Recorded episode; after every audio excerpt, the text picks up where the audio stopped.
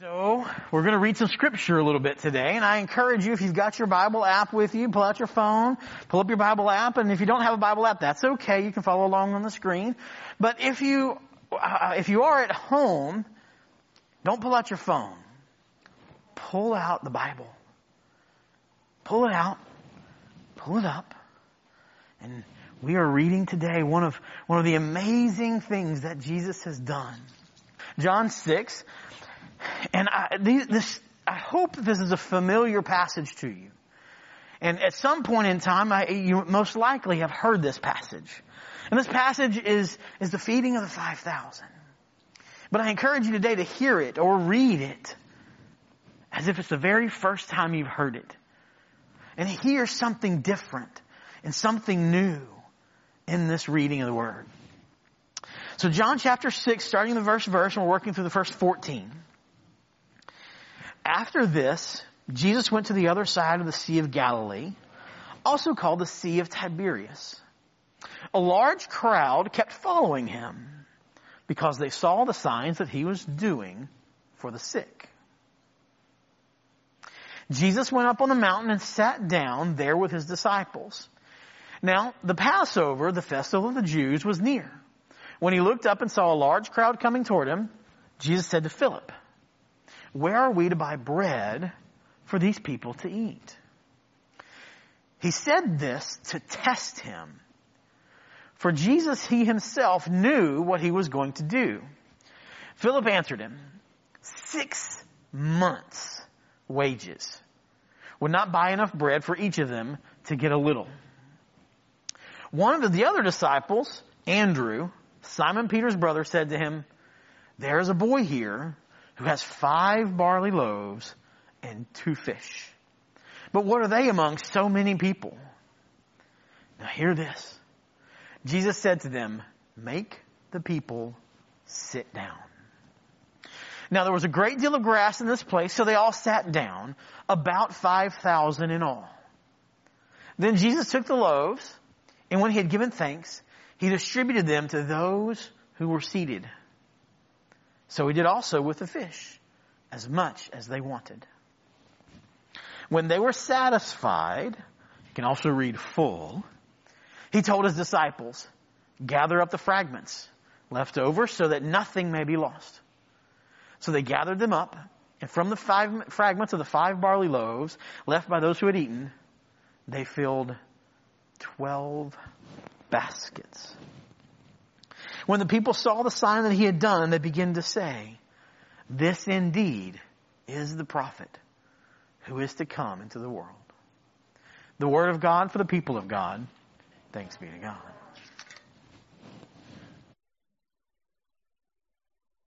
So we begin today uh, with a sermon series on the miracles of Jesus. For the month of July, we'll be in this series, and uh, before we begin, or I begin the, my prepared uh, sermon, will we, let's bow in prayer together. Lord, we're just so very grateful for the ways that you surprise us, for how you are always coming through for us. Lord, we can't believe that we ever, ever doubted you. But Lord, we do it all the time. It's the human condition. So Help us to remember and believe that your word is transforming for us. And like Reverend Chris said, we need to hear it with new ears every time because every time we are new people and God means to transform us to be the disciples He's calling us to be. So Lord, let the message today be that. Whether it's through my words or in spite of them, help us to hear what you have to say to us today. We pray these things in Jesus' name. Amen. so, Jessica LaGrone wrote a book about miracles. Uh, I think it's a women's study, but you know, it's for really for all people to learn about the miracles of Jesus. And she said this about the miracles of Jesus, that the big things that God does often begin with something small. And in this case, began with a small boy's meager offering. I've been, this week, I've really been thinking about this story that I heard. There's an author, Parker Palmer, who's a Quaker writer, and he told a story about a, circumstance that happened to him. He is not only an author, but a speaker, and he does, did a lot of traveling. Uh, of course, we're not doing those, that so much now, but back in the day, he found himself on an airplane. He boarded uh, on the East Coast, headed to Denver. And they got on the plane, and you know how you are when you're like in a line. You know, sometimes you might talk to the person in front or behind you, but mostly we're kind of minding our own business, kind of hoping that nobody will cut in front of us in line and those sorts of things. So everybody gets on the plane, is either buried their head in a book or closed their eyes, you know, either pretending to be or actually falling asleep. And they make their way down the tarmac and then something happened which made uh, Parker Palmer's heart fall. He, he said, uh, and it's a position maybe some of you have been in. On the far end of the tarmac, the engine started to die down. And uh, so everybody started looking at each other, wondering what was going on. And the pilot comes on and says, Well, folks, I have bad news and I also have some really bad news. He said, uh, the bad news is that uh, they, there's weather. There is weather over Denver and everywhere in between, and there is no way forward from here for now. And so we are going to be here for a couple of hours. And I'm so sorry about that. And he said, and for the really bad news, it's uh, it's lunchtime and we weren't prepared to serve you lunch, so there is no food on the plane. Everybody groaned, you can imagine. But Some passengers started to complain, some started to be angry, but then Palmer watched as one of the flight attendants did something remarkable. He watched as she undid her seatbelt and walked up to the intercom system and said to the passengers, We are really, really sorry that this has happened. We did not plan it this way. We really can't do much about the circumstances we have found ourselves in. I know for some of you, this is a really big deal. Some of you need to eat when you need to eat, and if you don't, you get hangry, right? Um, some of you are really hungry, but some of you may have a medical condition and need to eat with your medications. Some of you may need to skip lunch or planned to skip lunch. We're all in different circumstances, but we all find ourselves in the same mess. So here's what I'm going to do. I'm going to pass around a couple of bread baskets. Just going to pass them around the plane. And some of you brought a snack to tide you over. Some of you have, may have a few lifesavers or some Rolaids or something tucked away in your baggage.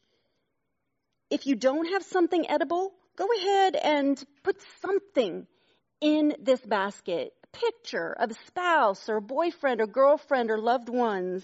Go ahead and put in a bookmark or a greeting card or a business card. Whatever you have, everyone put something in the basket. And then, once we've collected the baskets, we're going to reverse the process and we're going to pass it around the plane and everybody take out of that basket exactly what you need for now. And something remarkable started to happen. The griping stopped people started digging in their pockets and their purses. They reached under their seats in front of them to grab what they had stuffed in there. And that some people actually stood up in the aisles and pulled things out of the overhead compartments and dug into their luggage as these baskets were passed. And he saw as the baskets went around boxes of candy and a salami And even a bottle of wine was making its way around the galley. People were talking to each other. People were laughing here and there when they would see the offerings in the basket that had been, had magically appeared from people's belongings. She, this one flight attendant, had transformed an entire airplane of people who were focused on need and deprivation into a community of sharing. A world of scarcity had become a world of abundance just by one invitation. The world around us these days is feeling a good deal like the world of those airplane passengers. When they first get the good news, that is. The bad news, well, we know what the bad news is, and it just seems to keep on coming as if as if COVID wasn't bad enough. What else have we faced in 2020? Killer bees and Sahara dust. And I mean, it just, it just, the news just keeps getting wilder and wilder and worse and worse. And every single thing seems to affect the economy and people's livelihood and people's health. And uh, so if you're like me, I'm I'm tired of getting the bad news, and I I know it just keeps coming. Like those passengers, there's a lot we can't do very much about. We hear it and we say, well, I mean, I guess I can put on a mask for the sake of my neighbor, but uh, what else? What else is possible? There's going to it's going to be take a lot of patience to get us from here to where we're eventually going in this world. We're already watching the effects of all of this in our world. We know that all kinds of people and livelihoods are being affected. When Parker Palmer was getting off the airplane after that flight, he stopped and he talked to the flight attendant and he said, I was just wondering, are you aware that there's a story in the Bible that's kind of like what you just did on this airplane with us? It's about Jesus feeding a lot of people from the little they had. Yes, she said. I know that story. That's why I did what I did. Now you remember the story, and the story has been remembered to us already this morning. Reverend Chris read it to us. A long day was drawing to a close, and thousands of people were on the hillside. We don't exactly know how many thousands, but every gospel writer has already shared this story, and one of the gospel writers shared it twice. And so, in two different contexts, on the hill and on the the on the mountain and uh, on the on the shore, but we know that there were a lot of people there. And now, after Jesus had taught them in the place where they had followed him to, now they're hungry. And maybe some of them are starting to get a little hangry. It seems strange to complain about our limitations to a limitless God. The God of possibilities is always hearing from us about how impossible our own situation is. I mean, he's big enough to hear all of our complaints, but I do think that it's uh, it's it's ironic that he's the one we go to when uh, he's the one through whom all things are possible. Our prayers sometimes sound the way the disciples' prayers did, or pleas to Jesus did. We lay our desperate situations at the foot of the King of Kings and we tell him just how impossible things look to us, don't we? He wants to hear where you're feeling your desperation. He wants to know where you feel short sighted so that he can give you vision. He wants to know where you've lost hope so that he can plant new hope in your hearts. Now the disciples, they faced an impossible task, overwhelming task in feeding so many, and they really apparently had no resources at all. At least to them it seemed apparent. They looked out on this landscape of people and they saw scarcity. They saw very, They saw a lot of people and very little else. And when Jesus told them to look after the crowds, their solution was to send them away by themselves. To go, everybody should just go their own way and take care of their own needs. Now isn't that the truth? That when things are tight, we say, well, to each his own. Everybody, you just go figure it out for yourself. You just go figure that out. And I'll have to go do my thing. And this COVID reality has, has really brought out that worst in us. Think about how in the early days we couldn't find toilet paper, let alone the masks that were needed for essential healthcare workers. There was enough hoarding going on that that, it was clear that attitude of scarcity had taken hold of our nation really and even our world. But Jesus said, no, you give them something to eat. He told the disciples to put people in groups seated on the grass, which shows that one of the answers to scarcity is to put people in small groups, to break down the walls that separate us, to make sure we're making eye contact with each other that we are connecting brother to brother and sister to sister, that we know that we are family in Christ Jesus.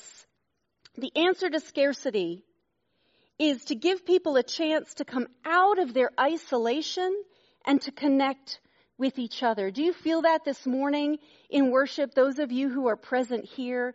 Even though it doesn't feel the same, I know because I've been here before. It's weird not to be so spread out. And for, we know that there are those who would like to be here, but who uh, have risk factors that they can't really come out. We know these things, but how good it is to be in God's house and to be the family of God together.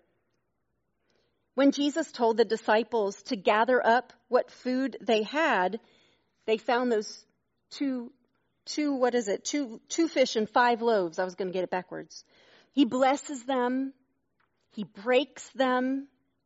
This is a foreshadowing of the Last Supper, isn't it? And then he gives them to the disciples and not just to them, but he says, now you give them to everyone else. And by Mark's account, all ate and were filled. All 5,000 or 10,000 or was it like 5,000 plus the women and children, however many it was, all had enough. Enough for that day. Just like manna in the wilderness. Just enough to know that, uh, that God's provisions are good and sufficient for our need. They also had what? 12 baskets left over? 12 baskets, 12 disciples. Do you think God had a message in each one of those baskets for each disciple to say, and you doubted me this time? How many times did Jesus said, have you no faith or ha- have you so little faith to his disciples? This was God's message in this miracle to say to all of us, our blessings flow over. Our cup runneth over. Every time we give what we have, how little it is, so much more comes back to us. A world of scarcity became a world of abundance. And Jesus moved people through that process, scarcity to abundance, from fear to generosity, and from the kingdom of this world, this limited world, to the kingdom of God and the kingdom of heaven. Jesus took the smallest child and the least amount of resources and created an abundance. He gave to God the things that were God's, and there were more than enough. And He promises to do that for us and for our families and for our nation and for our world in the months ahead if we will trust Him and offer what we have and who we are. There does exist enough. In our nation, there is enough. In our world, there is enough food and shelter and income and clean air and medical treatment for everyone. There is enough for all of us to live and love and laugh and thrive. The only question is, will we learn to live together? Can we coexist together, but not just exist, but can we build community together so that we can live the abundant life Jesus calls us to, even when the world is going to tell us how little we have? Can we prove that God is more than enough? What a gift we are being given now. May not seem like a gift, all of these crazy things that have been happening in 2020, but I believe the gift we are being given is to learn what real abundance is all about. In the name of the Father, and of the Son, and of the Holy Spirit. Amen.